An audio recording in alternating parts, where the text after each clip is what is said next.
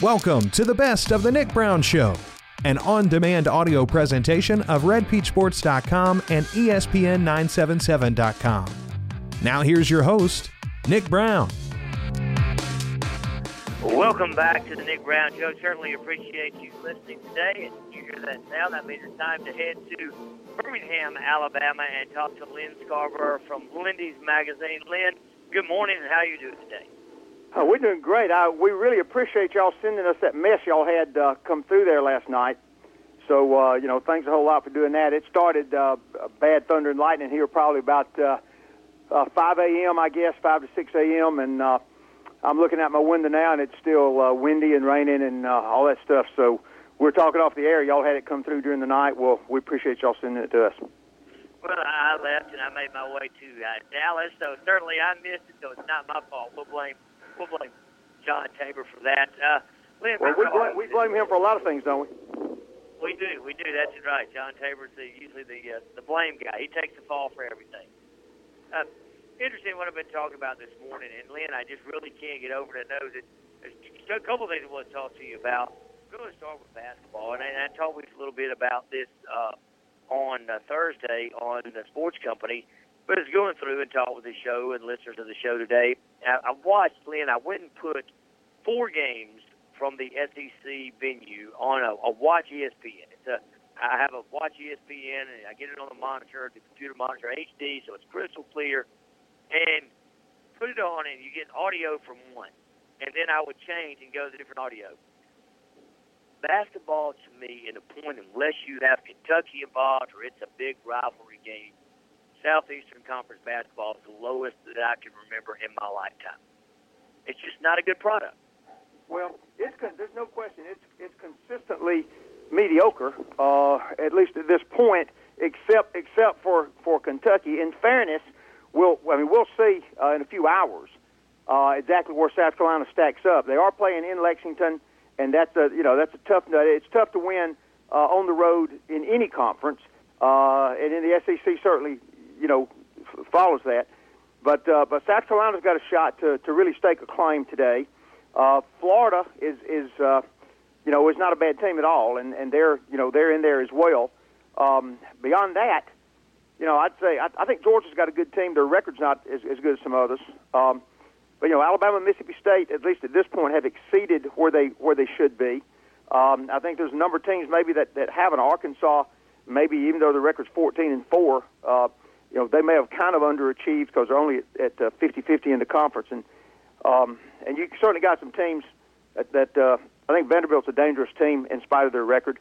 Uh, you know Tennessee, uh, to LSU, goodness, uh, you know A and M. A and M might be the biggest disappointment so far.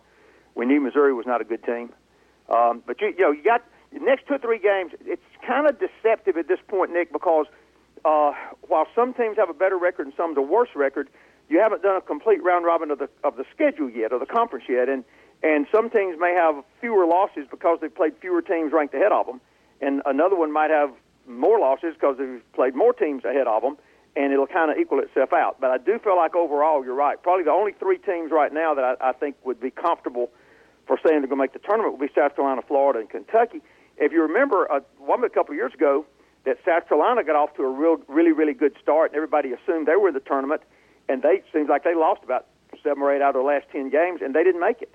So even even at this point, a team that's got a, a good record like that's not a sure thing because they could always uh, they could always fall on their face. Yeah, and I will be honest with you, Lyn. I would like to see, and I don't think it's going to happen, but I think it would be good for the league if South Carolina could go in and defeat and defeat Kentucky. And I know we talked about it earlier today. If I'm a one and done player, I'm that good at basketball, and I'm going to go for one year. I'm not going anywhere else but to the University of Kentucky. I saw how Ben Simmons uh, year went in uh, Baton Rouge. So if I'm a one and done player, I'm going to Lexington. So I'm pulling for Frank Martin in the Gamecocks 100 percent. Yeah, it would it would be good. It would be good for college basketball overall. It would certainly be good for the SEC for somebody to knock Kentucky off and look like they're on a, on a plateau with them. And right now, South Carolina looks like the uh, you know looks like the most likely prospect to to make that happen. Uh, I try not to you know have favorites in games where you don't have a dog in the hunt, but uh, but I, I agree with you. I think it'd be a good thing for South Carolina to to win the ball game. Now I talked to Lyn Scarbrough from Lindy's Magazine in a, in a rainy uh, Birmingham, Alabama. Lyn, uh, one thing I didn't talk about, we're going to make a transition, talk a lot of college basketball and talk, still talk to football because football uh, still on the horizon. But uh, as you look uh, at college basketball in the SEC, and, you know, I really look to see, in other words, if it's a rivalry game, you're going to see, you cover a lot of games. And I just curious of how attendance is for the games that I don't get to see on TV because it appears that attendance is, is down in most arenas. Yeah, it's, it's down some, but it's not. I don't think it's as bad as perception is. Um, okay. You know, you still you still got the situation, and, and there's no excuse for not having a full house because uh, every every school in the conference has got, you know, five figures of students, and uh, you know, students ought to get out and, and pack the place for their home team the same way they do for football, and, and they don't.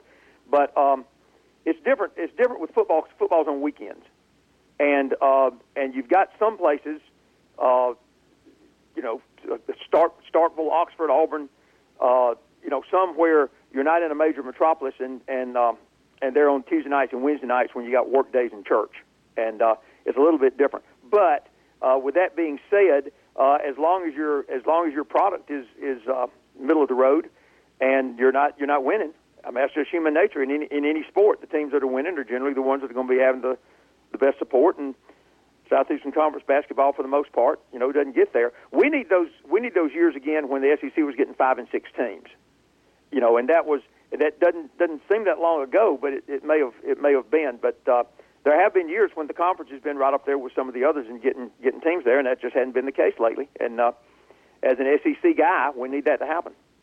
Know, and, and I will say this, and one of the reasons I think you don't see that anymore is because of lack of patience. Uh, the SEC has put all this money into these nice arenas, number one. And number two, they don't have a realistic vision of themselves. It takes years to develop those relationships with high school coaches. You look at Stansbury, suddenly he was no longer good good enough for Mississippi State. Well, how have they fared? You look down in Baton Rouge at John Brady, a huge John Brady fan, and John Brady leads, leads LSU to the Final Four. And then a couple years later, he is gone. And I think realistic of who you are in the basketball world, and you're running off those guys quick, uh, quick trigger, and therefore you, just about the time somebody builds those relationships again, they're gone. I mean, you mentioned Frank Martin. It wasn't a couple of years ago they were wanting to get rid of Frank Martin because of his volatile temper, like during a, during halftime or something. Yeah, no, I agree. I just uh, I just uh, opened this to to answer my own question here. Um, I'm looking today we're uh, uh, right now in Birmingham. I do have a press pass. I'll be covering the Alabama Auburn game down in Auburn today. Um, so I'm going I'm going to get out in this weather and drive down there because that's what I that's what I'm supposed to do. But there are seven SEC games today. Every one I'm on television. I don't know what the weather is around the league, but uh, but back you know back in the day and not that long ago uh, day, um, you might have two or three games on TV, and the rest of them, if you wanted to see them, you had to go see them. Uh, I'm looking down the road, starting at 11 o'clock uh, Central Time. You got Vanderbilt in Florida on CBS, going all the way to 7 o'clock tonight. You got LSU in Fayetteville on the SEC Network, and in between every other game's on. So when you start factoring the reasons why attendance is down, when 100% of your games are on television, um, I, I would think it doesn't take a Harvard lawyer to figure out that uh, uh, there's a a tendency for attendance, for attendance to be down, particularly if you got to drive some distance to get to the game. It's not good for the game. Uh, it's not no, good for no. you know for crowd support, but you know it's all about money, and the money's coming from the television. But you know, and you, and you think about that. You say that at 11 o'clock game. Let's say it's 11 o'clock game in a rural area. You want to be in one of these colleges, not a major metropolitan area, and you don't want. I mean, you don't. If the game is at 11, you need to be at the arena probably 10 to 10:30. And so Right. you're you're now looking at people getting up at eight o'clock on a Saturday morning with terrible weather to drive. They're, they're not going to do it when they can just watch from the comforts of their own home. You're not going to do it. If, if you're if you're two hours away, you don't get up at eight o'clock. You'll get up at about six thirty or seven on a Saturday morning in the in the rain, uh, in order to get ready to drive two hours to get there in time for the ball game. And and I understand why people wouldn't do that when when the when the games were not on TV so much. Maybe that might have uh, happened more. Still no excuse. I mean, the the fan, fans should support their team. Uh, you know, if there's any way they can get there to do it. But you know, you got to look at factors that you know the the landscape of college sports has changed, Nick, uh, in football, basketball, and everything, and that's just that's just part of it. Oh, it certainly has, and you know, and, and obviously you don't like it. And I mean, I thought about things. I mean, just outside the box thinking. I, you know, on Saturdays we make college football an event. we actually schedule our, you know, what time we got to get through across country. We got to start running at 5:30 in the morning so we can be, you know, make it to the stadium by kickoff, whatever it may be. Basketball, we don't do that, and I often wondered, you know, could you just cut the basketball season in half and you you played at home on every Saturday. So every two weeks you had a this Saturday you were at home, the next Saturday you were and, and for the group of five schools. But I know that it's not a problem when you get to you know several schools in Cincinnati. All, you know, it's easy for them to draw; they're real close. But for your rural teams, and and I will say this, and uh, I'm not a marketing guru, but I think when you look, you take all those challenges that you just mentioned. I think you you go by lowering the cost of tickets as well because it can be quite pricey to go to these games. Well, yeah, I mean, but but basketball not so much as as football. I mean, basketball tickets certainly cost more than they used to, but I mean, you can still go to a you can still go to a good college basketball game for twenty dollars, twenty twenty five dollars, and you can't you can't buy you can't stand the concession line uh, and go back to your seat and spend less than twenty dollars at a football game. So No, you- uh, the cost is a cost is a factor, but you you've nailed it right there. You play twelve football games, you play thirty one, thirty two basketball games. You know, you play fifty six baseball games and softball games. Um, so I mean, yeah, when uh, every game is critical when you play twelve. Every game is not necessarily critical when you play thirty two or fifty six. So that's just another factor there. We're talking about factors that that impact it, and you've just named another one. Uh, there's a there's a lot of them, and and I'm going to be doing a, a feature um, in the next couple of weeks. I'm working with Ticket City, our that's that's our that's Lindy's ticket partner, um, on pulling some numbers together on ticket demand and ticket cost, uh, basing on this past football season. But I'm going to be looking at at what's happening in terms of uh, the cost of tickets, the procedures that people go by to get tickets, and what that's done to percentage of stadiums, and may may even tie over to a little bit to to uh, to basketball and maybe to a lesser degree baseball. Going to going to uh, get some quotes from some some folks out at Ticket City with our partner uh, out there, and maybe a couple of college uh, ticket uh, uh, people, ticket chairmen. And uh, it'll be it's interesting. I've started pulling the numbers together, and it's pretty insightful when you uh, when you when you look at it. But you know, and I will say this: you you said that about talking to Lyn Scarbrough from Lindy's magazine. Well, you look at the Brown household, a family of five. So that twenty dollar ticket, you're still a hundred bucks out. You're probably going to spend another fifty at the concession stand. So you're still so. In other words, that college basketball game has become a two hundred dollar event, and there's thirty one of them. But yet you could sit in front of your couch and get chips and salsa, and you got ten dollars invested, and you enjoy it. So, so TV does have a, a problem with it. Now I want to turn to another problem because. Um, we don't make this an Auburn show, so this is really national news. But you look now entering ten day search for an offensive coordinator. I don't think that I think that's out of the ordinary. I thought Auburn should be able to get an offensive coordinator by now. Just want to tell you what I think, and you can prove the fallacy in my argument. But I think Gus Malzahn has his guy that he wants, and I think there's another committee somewhere who has to approve of this, and they want somebody with very with zero ties or minimal ties to Gus, because they want somebody other than Gus calling the play. Am I looking too more deep into this? I don't know. That's that's possible. I'll tell you what I'll do for you. Uh, I will I will be down in the press room today and on on uh, the press table at Auburn, and we'll be uh, seeing folks that you know that are associated with the program and some folks that cover the program. And I'll just uh, I'll have a conversation and and just uh, kind of get some feel for that and see if other people agree with you. And uh, I'll call you off the air and we'll talk about it. I'll, I'll do that. I don't I don't know. I'm not a conspiracy theorist in general. I know a lot of people find a conspiracy uh, every time if they if they uh, are in the grocery store and they walk around and the item that they want's not there, they think that somebody pulled it off the you know shelf just before they got there to stop them from doing it. Uh, I you know I, I'm not much on conspiracy theories. However, uh, it's certainly possible that uh, that you know that something like that could be the case. I I, I know there are uh, are and have been occasions at a lot of schools where coaches have lost their jobs. Uh, you and I would know of a couple where coaches lost their jobs because they were loyal enough to their staff and the people they were that they personally were loyal to that when they were told by their athletic director, the university president, you will do this, they said no, I won't, and uh, and they decided to go back and pack their office. And uh, so those kind of things do happen. Whether or not that's going on at Auburn right now, I, I don't I don't know. I, mean, I haven't heard that from anybody, but uh, I'll have a conversation about that today, and and, and we'll let you know what I find out.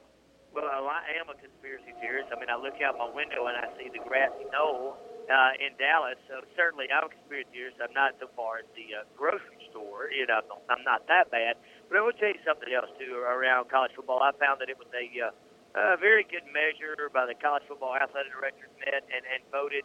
And you will no longer have Jim Harbaugh being able to go to Memphis during the offseason. I think it was 2000. They called it uh, 2016-139.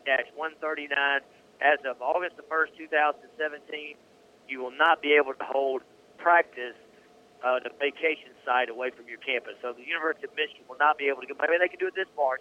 They will not be able to do that uh, in the future, make their way and have their practice such as they did, I believe, in Bradenton, Florida, near IMG. Yeah, good. Uh, that's good. Yeah, as, as, you know, you and I talked about this two years ago when it started, uh, when uh, you know Jim Harbaugh was running around Prattville, Alabama, with his shirt off and, and had players down there and bullying in high school guys. I, you know, I don't, I don't like all that stuff. I'm, I'm an old traditionalist. Um, I, I, you know, I like it the way the, what was.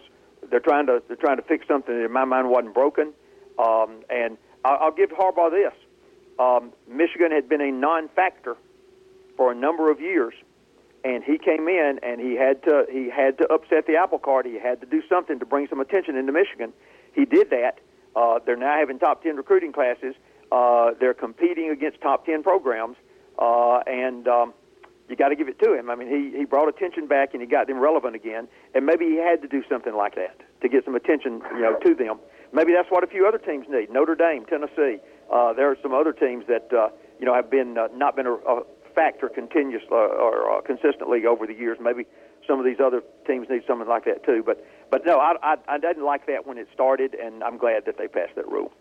And that would certainly be a, a good rule. Lyn, as we continue at the Lyn Station 10 every Saturday morning on the uh, Nick Brown Show, we talked about the uh, the state of SEC basketball and moved in. Thing I want to get a final touch. You know, you and I have often talked about our desire to have an early signing period. I think one of the one of the uglies of college football reared their head. Something I want to talk about today, and I guess I'll discuss it with you. And that is, I don't know if you had a chance to see it, but Randy Edsall, the new coach at the University of Connecticut, and the new offensive coordinator, Rhett Lashlee, formerly uh, of Auburn. But interesting, it's just the ugly side of college football. There's a uh, a player that uh, uh, basically pulled his scholarship, but even after the coaching change, when Randy Edsall got the job, he met with the guy and said, "Yes, you still have a scholarship." And so now the time went on, and then just last week he said, "Oh, by the way," he called him up. In fact, he called him and said, "Hey, I just want to call and you know that you no longer have a scholarship at the University of Connecticut." And that is one of those things that is the ugly side. I know that players can change their mind. Especially you have the big national signing day. We made it a spectacle where they've got three caps, uh, Georgia cap, a Georgia Tech cap, and, and an Alabama cap. They get to choose one. And I think really when you offer a scholarship to a kid, I think it gets to a point where they should be. I'm with you on the early signing period because certainly an ugly side of college football. Well, I'm going to give you some statistics on this. Um, I've got them. I've got them in front of me here. That, that as you know, they're seriously thinking about having uh, an early high school period to coincide with the junior college signing period. There's a period in January, in uh, December, uh, between the end of the regular season and the and the bowl games, when junior college players can go ahead and sign. And I think the sentiment leans toward the NCAA uh, voted against having an early signing period in June. The NCAA, uh, the Division One uh, Oversight Committee, uh, at the uh, at the meeting recently voted down the uh, signing in June uh, idea, and I and I do agree with that they should have. That's got a that's a, so too many inherent problems. But you already are having a signing period when people can sign in uh, in December. Let's make the players and the teams be serious. And if you're serious about it, if you got a scholarship, sign in December. That's it. And the the coach, the, the the players can't uh, jerk the uh, schools around as so many have done and leave the schools at the very last minute holding the bag in particular positions because they took the player at their word, uh, and the player uh, can keep the school at their word. So there's not a situation like you had at Connecticut. We've got a rule, supposedly, that you can only sign 25 players a year. Only have 85 total and 25 a year. Now, there are ways you can get around it a little bit and maybe get up to 27 or 28 by doing gray shirts and sticking a guy in another class or whatever. But you've got 25 spots that you're supposed to be able to have. Okay, we're we're still uh, almost a month away from signing day, uh, and I'm going to read you right now. 24/7 is our is our recruiting partner, And I pulled down yesterday the number of commitments that players have got. Let, and I'll, I'll say this: I went down the top 100 players that uh, had that have not yet committed, and a number of teams that I'm getting ready to call their names out. These players are saying they've narrowed it down to four teams, and three of the ones I'm getting ready to call you out are, are on that list. Okay, I want you to tell me. You know, uh, I'm I'm from Hueytown, Alabama. We're not math geniuses there, but you know I can add uh, 25 and 27, and I can add four to it, and know that it gets above uh, up to 30. Uh, here are the number of commitments right now. Alabama has 25 commitments already. Michigan has 27. Oklahoma has 24. Texas, Texas A&M has 26. Tennessee has 27. Uh, I got uh, Maryland, for heaven's sakes, has 28. You've got uh, 23 at uh, Georgia and um, and 23 at South Carolina. All right, I just named you, I think, eight programs that I've already got from from uh, 25 to 28 commitments, and they're all on these lists of players saying, "Oh yeah, I'm considering going to Alabama. I'm considering going to Michigan." How are you going to do that? You're only going to do that if the if the teams call a, a boy who has been saying he's going to commit to their school and saying, "Oh, sorry, we don't have a scholarship for you." And so we've got an inherent system where you've got a rule that is not being stuck to. You got players that can lie to a team, a team that can lie to a player, and you come up in February. Hey, the, it's, it's a 100% chance these 27 guys that are listed on here for Michigan are not all going to sign with Michigan. They can't. Uh, either that or these players that Michigan's saying, I've got a scholarship for you, and yeah, I'm, I've narrowed this to Alabama, Michigan, and Tennessee. Well, guess what? Alabama, Michigan, and Tennessee, they've already got their commitments full. They can't sign anymore. So somebody's lying to somebody. And we've got an inherent system that causes that.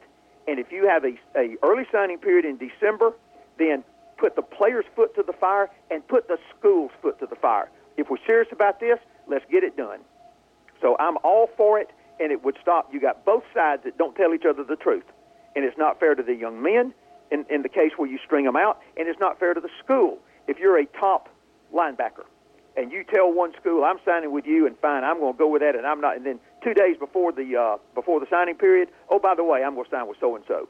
Then you have cheated the school. On the, when it goes the other way, you've cheated the player. So let's have an early signing period. Let's commit to it, and let's make people tell the truth. You know, you're absolutely 100% correct. It's almost like you, you know, it, it's when you go back to your high school prom days, it's not like you asked three girls and whoever happened to be the prettiest, you said, okay, you know what, I'm going to go with you. But that's exactly what coaches are going to do. They're going to go, if I'm recruiting a linebacker and I've got this guy, I'm going to, if someone that's better than player A, player B is better, then I'm going to take player B and, and tell A I don't have room for him. So I certainly 100% agree with you because what it does, it gives accountability for giving offers. You know, you, you give a lot of offers and you see that out of programs and and a lot of times people will back away from recruiting those. So I, I agree, it would be accountability all the way around then. No question. I mean, that, that this gets into my Archie Bunker uh, uh, political philosophy. But uh, one of the big problems in, in American society and around the world is not uh, holding people accountable and holding people responsible for decisions they're making for what they do. Uh, boy, you're really teaching those young people good accountability, aren't you? When uh, when you have a situation like this and you lie to them. Uh, oh, I, would, I would say I would say that uh, that's not showing the right example. Well, and I think I mean we could even take it another show. I know we're, we're going to get off the air in just a few minutes, but you take it and, and that brings up the argument then with the bowl players. You know, with players, were they going to sit out on a bowl game or not? You know, they they've gone and played to college, but now you look at this situation with Brady Edsall. He got the job in Connecticut, and he calls the kid, tells him you still have a scholarship because you know the kid was worried, a coaching change, and then just like last week, calls and tells him no and so now this kid's scrambling. He's going to end up, I think, at Rhode Island, an FCS institution, which is nothing wrong with FCS. We love all levels of football here on the Nick Brown Show. But you're right. It's the accountability in college athletics that transfers over into everyday life. Well, Lyn, you have done it again. As always, Lyn takes you to 10. I hope the weather gets better, and I do apologize for John Tabor for sending that weather your way. Well, you know, you just uh, we, we we know we can count on John some of the time. So, you know, do do us a favor on this stuff, John. Hey, man, have a good time out in Texas too. Eat some brisket for me. I will do that. We certainly that's Lyn Scarbrough, Lindy's Magazine, in a rainy Birmingham, Alabama. Thanks for listening to the Best of the Nick Brown Show. Tune in live every Saturday on E ESPN977.com or subscribe to the show in iTunes, on Stitcher, or at redpeachsports.com.